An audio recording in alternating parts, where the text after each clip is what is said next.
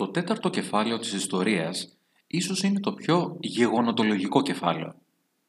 Το θέμα του είναι η προσπάθεια της Κρήτης να ενσωματωθεί στο ελληνικό κράτος. Μιλάμε για μια περίοδο 15 ετών.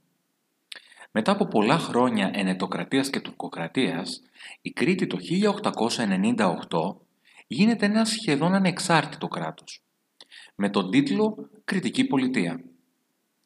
Η ανεξαρτησία βέβαια αυτή δεν είναι απόλυτη, καθώς Τουρκία, Ελλάδα και οι δυνάμεις είναι πάντα από κοντά.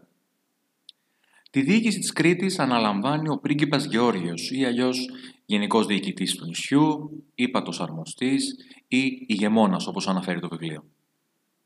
Στην πρώτη ενότητα παρουσιάζονται οι προσπάθειες για τη δημιουργία του νέου αυτού κράτους, καθώς και το έργο της πρώτης κυβέρνησης της κριτικής πολιτείας. Είναι η πρώτη φορά που αναφέρεται έργο κυβέρνηση σε αυτό το κεφάλαιο. Εδώ ο μαθητής πρέπει να προσέξει γιατί ο οργανικός νόμος εντάσσεται στο έργο, απλά αφορά τα εκκλησιαστικά ζητήματα. Μετά από δύο χρόνια που το κλίμα είναι αισιόδοξο και χαρούμενο, σύννεφα σκεπάζουν τις καρδιές των κριτών. Τα πρώτα νέφη έρχονται όπως χαρακτηριστικά λέει το βιβλίο. Πρόκειται στην ουσία για ένα αίσθημα δυσαρέσκειας που εμφανίζεται και το βιβλίο παρουσιάζει τους λόγους. Αυτοί οι λόγοι αποτελούν και τις αιτίες της επανάστασης που θα ακολουθήσει αργότερα στο Θέρισο.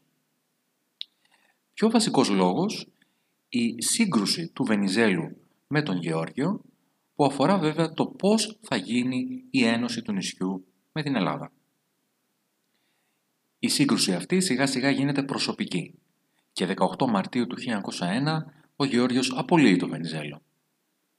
Λίγο αργότερα κάνει την εμφάνισή της η Ηνωμένη Αντιπολίτευση, ίσως ο πιο σημαντικός ορισμός του κεφαλαίου. Και περνάμε στο 1905. Το 1905 είναι η ημερομηνία σταθμός σε αυτό το κεφάλαιο, τα περισσότερα γεγονότα που μελετούμε έγιναν τότε. Τότε ξέσπασε η Επανάσταση στο Θέρισο. Μετά τα πρώτα βήματα και ενέργειες των επαναστατών, μελετούμε τις αντιδράσεις σε αυτή την επανάσταση. Τις αντιδράσεις του πρίγκιπα, του Έλληνα βασιλιά, του Έλληνα πρωθυπουργού, του τύπου, του λαού στην Ελλάδα, αλλά και βέβαια των μεγάλων δυνάμεων. Εκείνη την περίοδο υπάρχουν δύο κυβερνήσεις στο νησί, η προσωρινή κυβέρνηση των επαναστατών, στην οποία μαθαίνουμε το έργο της, και βέβαια η κυβέρνηση του πρίγκιπα Γεώργιου.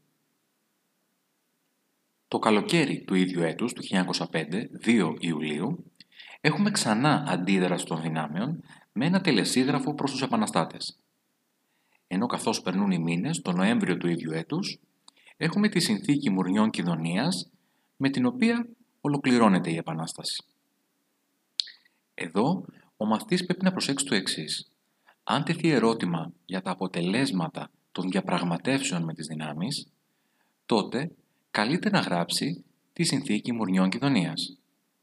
Αν όμως τεθεί ερώτημα σχετικά με τα αποτελέσματα της Επανάστασης, τότε γράφουμε τι έγινε αμέσως μετά, δηλαδή τις ρυθμίσεις τις οποίες προχώρησαν οι δυνάμεις, η Ελλάδα και βέβαια οι Κρήτες. Τότε το νηστή κατέστησε εν ουσία μια ιδιότυπη ελληνική επαρχία. Και φεύγουμε από το 1905 και περνάμε στη διετία 1906 έως 8. Τότε αναλαμβάνει ύπατος αρμοστής του νησιού ο Αλέξανδρος Ζαΐμης και μελετούμε το έργο του τόσο στην εσωτερική όσο και στην εξωτερική πολιτική. Και μετά από αυτή τη διετία, δύο γεγονότα έρχονται να ταράξουν ξανά το κριτικό ζήτημα. Μιλάμε για την προσάρτηση της Βοσνίας και της Ερζεγοβίνης από την Αυστρία, αλλά και την ανακήρυξη της Βουλγαρίας σε βασίλειο και από την προσάρτηση της Ανατολικής Ρωμιλίας. Δύο γεγονότα εκτός μεν Ελλάδας, όμως ταράζουν το κριτικό ζήτημα και ξεσηκώνουν ξανά τους Κρήτες. Έτσι, οδηγούνται σε λαϊκή συγκέντρωση και ψήφισμα το Σεπτέμβρη του 1908. Εδώ μελετούμε τις αντιδράσεις σε αυτό το ψήφισμα τόσο της Ελλάδας όσο της Τουρκίας αλλά και των δυνάμεων. Και ενώ ο Βενιζέλος είναι κυρίαρχος στο νησί και σχηματίζει κυβέρνηση, δεν θα κάτσει πολύ. Βρισκόμαστε το 1910 και αμέσως μετά το καλοκαίρι του 10, το Σεπτέμβρη αυτού του έτους, ο Βενιζέλος έρχεται στην Αθήνα. Είναι κάτι που ήδη γνωρίζουμε από το δεύτερο κεφάλαιο. Και εδώ χρειάζεται ξανά να προσέξουμε γιατί μπορεί να τεθεί συνδυαστικό ερώτημα με το δεύτερο κεφάλαιο, που θα αφορά το τι έκανε ο Βενιζέλος όταν έφυγε από την Κρήτη και ήρθε στην Αθήνα τόσο για το κριτικό ζήτημα, όσο βέβαια και για τα θέματα που αφορούν την κυρίως Ελλάδα και το έργο του ως ε, Πρωθυπουργός πλέον της Ελλάδας. Το τελευταίο μέρος του κεφαλαίου είναι η διετία 1912 έως 13. Εδώ το χωρίζουμε σε δύο τμήματα. Τι συμβαίνει στο κριτικό ζήτημα αμέσως μετά την έκρηξη των Βαλκανικών και τι συμβαίνει μετά το τέλος των Βαλκανικών. Μετά το τέλος των Βαλκανικών, στην ουσία πρόκειται για τις συνέπειες αυτών των πολέμων στο κριτικό ζήτημα.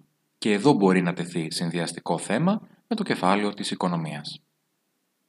Καλό σας διάβασμα! Το τέταρτο κεφάλαιο της ιστορίας είναι ίσως το πιο γεγονοτολογικό κεφάλαιο. Το θέμα του είναι η προσπάθεια της Κρήτης να ενσωματωθεί στο ελληνικό κράτος. Παρουσιάζεται μια περίοδος 15 ετών. Μετά από χρόνια ενετοκρατίας και τουρκοκρατίας, η Κρήτη επιτέλους το 1898 γίνεται ένα σχεδόν ανεξάρτητο κράτος, με τον τίτλο «Κρητική Πολιτεία». Και λέμε σχεδόν ανεξάρτητο γιατί η Τουρκία, οι δυνάμεις και η Ελλάδα βέβαια βρίσκονται από κοντά. Τη διοίκηση της Κρήτης αναλαμβάνει ο πρίγκιπας Γεώργιος, ο οποίος αναφέρεται και ως ύπατος αρμοστής ή ηγεμόνας ή και γενικός διοικητής της Κρήτης.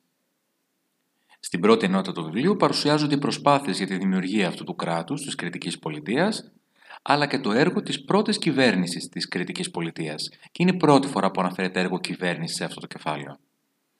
Εδώ πρέπει να προσέξουμε γιατί ο οργανικός νόμος αποτελεί και αυτός μέρος του έργου, απλώς αφορά εκκλησιαστικά ζητήματα.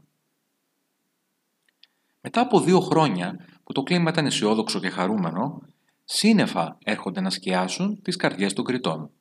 Τα πρώτα νέφη, όπως χαρακτηριστικά λέει ο τίτλος του βιβλίου. Η δυσαρέσκεια παίρνει τη θέση της αισιοδοξίας και το βιβλίο παρουσιάζει τους λόγους αυτής της δυσαρέσκειας που αποτελούν και λόγους για την επανάσταση που θα γίνει λίγο αργότερα. Πιο βασικός, η σύγκρουση του Βενιζέλου με το Γεώργιο που αφορά στο πώς θα γίνει ακριβώς αυτή η ένωση του νησιού με την Ελλάδα. Η σύγκρουση αυτή γίνεται προσωπική και στις 18 Μαρτίου του 1901 ο πρίγκιπας Γεώργιος απολύει το Βενιζέλο. Λίγο αργότερα σχηματίζεται η Ηνωμένη Αντιπολίτευση, ένας πολύ σημαντικός ορισμός για το κεφάλαιο, και φτάνουμε στο 1905. Το 1905 αποτελεί ημερομηνία σταθμό σε αυτό το κεφάλαιο και τα περισσότερα γεγονότα που μελετάμε γίνονται τότε. Τότε ξέσπασε η Επανάσταση στο Θέρισο, 10 Μαρτίου του 1905. Μετά τις πρώτες ενέργειες των επαναστατών, μελετάμε τις αντιδράσεις του πρίγκιπα, του βασιλιά στην Ελλάδα, του τύπου, του λαού, αλλά και βέβαια των δυνάμεων σε αυτή την επανάσταση. Κατά τη διάρκεια της Επανάστασης, δύο είναι οι κυβερνήσεις στο νησί. Τον επαναστατών η προσωρινή κυβέρνηση, στο Θέρισο, και του πρίγκιπα Γεώργιου στα Χανιά. Στην προσωρινή κυβέρνηση, μάλιστα, μαθαίνουμε συνοπτικά και το έργο της. Λίγο αργότερα θα δούμε τη δεύτερη αντίδραση των δυνάμεων. Έχει φτάσει πια το καλοκαίρι του 1905 και στις 2 Ιουλίου οι δυνάμεις στέλνουν τελεσίγραφο στους επαναστάτες.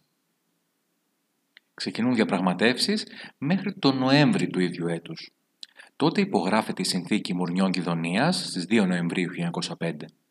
Είναι η συνθήκη με την οποία τελειώνει η Επανάσταση. Προσοχή. Αν ζητηθεί από τον μαθητή να γράψει τα αποτελέσματα των διαπραγματεύσεων, τότε πρέπει να αναφερθεί στη Συμφωνία Μουρνιών Κιδωνίας. Αν όμως ζητηθεί να γράψει τα αποτελέσματα της Επανάστασης, τότε πρέπει να γράψει τι έγινε αμέσως μετά, δηλαδή τις ρυθμίσεις στις οποίες κατέληξαν οι δυνάμεις, οι Κρήτες και οι Έλληνες. Έτσι το νησί κατέστη μια ιδιότυπη ελληνική επαρχία. Φεύγουμε από το 1905 και η επόμενη διετία από το 6 μέχρι το 8 είναι η διετία στην οποία την αρμοστία αναλαμβάνει ο Ζαΐμις. Εκεί ασχολούμαστε με το έργο του τόσο στην εσωτερική όσο και στην εξωτερική πολιτική. Λίγο αργότερα, δύο γεγονότα εκτός Κρήτης, εκτός Ελλάδος, έρχονται να ταράξουν το κριτικό ζήτημα. Πρόκειται για την προσάρτηση της Βοσνίας και της Εζεγοβίνης από την Αυστρία και την ανακήρυξη της Βουλγαρίας σε βασίλειο και την ταυτόχρονη προσάρτηση της Ανατολικής Ρωμιλίας. Οι Κρήτες ξεσηκώνονται ξανά και γίνεται λαϊκή συγκέντρωση όπου εγκρίνει ψήφισμα για την ένωση με την Ελλάδα. Βρισκόμαστε στις 24 Σεπτεμβρίου 1908. Εδώ μελετάμε τις αντιδράσεις τόσο της ελληνικής πλευράς όσο της Τουρκίας αλλά και των δυνάμεων. Και ενώ ο Βαϊνιζέλος ως το 1910 έχει γίνει πια ο κυρίαρχος στο νησί και σχηματίζει κυβέρνηση, δεν θα κάτσει πολύ. Γιατί το Σεπτέμβριο του 1910 έρχεται στην Αθήνα μετά από πρόσκληση του στρατιωτικού συνδέσμου. Και προσέχουμε γιατί εδώ μπορεί να τεθεί συνδυαστικό θέμα με το δεύτερο κεφάλαιο, όπου εμείς ήδη γνωρίζουμε ότι ο Βενιζέλος τότε ήρθε και ανέλαβε πρωθυπουργό στην Ελλάδα. Μπορεί λοιπόν να τεθεί ε, κάποιο ερώτημα που να αφορά το έργο του Βενιζέλου ως πρωθυπουργού στην Ελλάδα, αλλά και τη στάση που τήρησε ως πρωθυπουργός της Ελλάδας απέναντι στο κριτικό ζήτημα. Το τελευταίο μέρος του κεφαλαίου είναι η διετία 1912 έως 13. Χωρίζεται σε δύο τμήματα. Το πρώτο αφορά την περίοδο αμέσως μετά την έκρηξη των Βαλκανικών πολέμων και το δεύτερο τι έγινε μετά το τέλος των Βαλκανικών πολέμων. Οδηγούμαστε λοιπόν στην 1η Δεκεμβρίου του 1913, οπότε γίνεται και επίσημα πια η ανακήρυξη της Ένωσης του νησιού με την Ελλάδα. Καλό σας διάβασμα!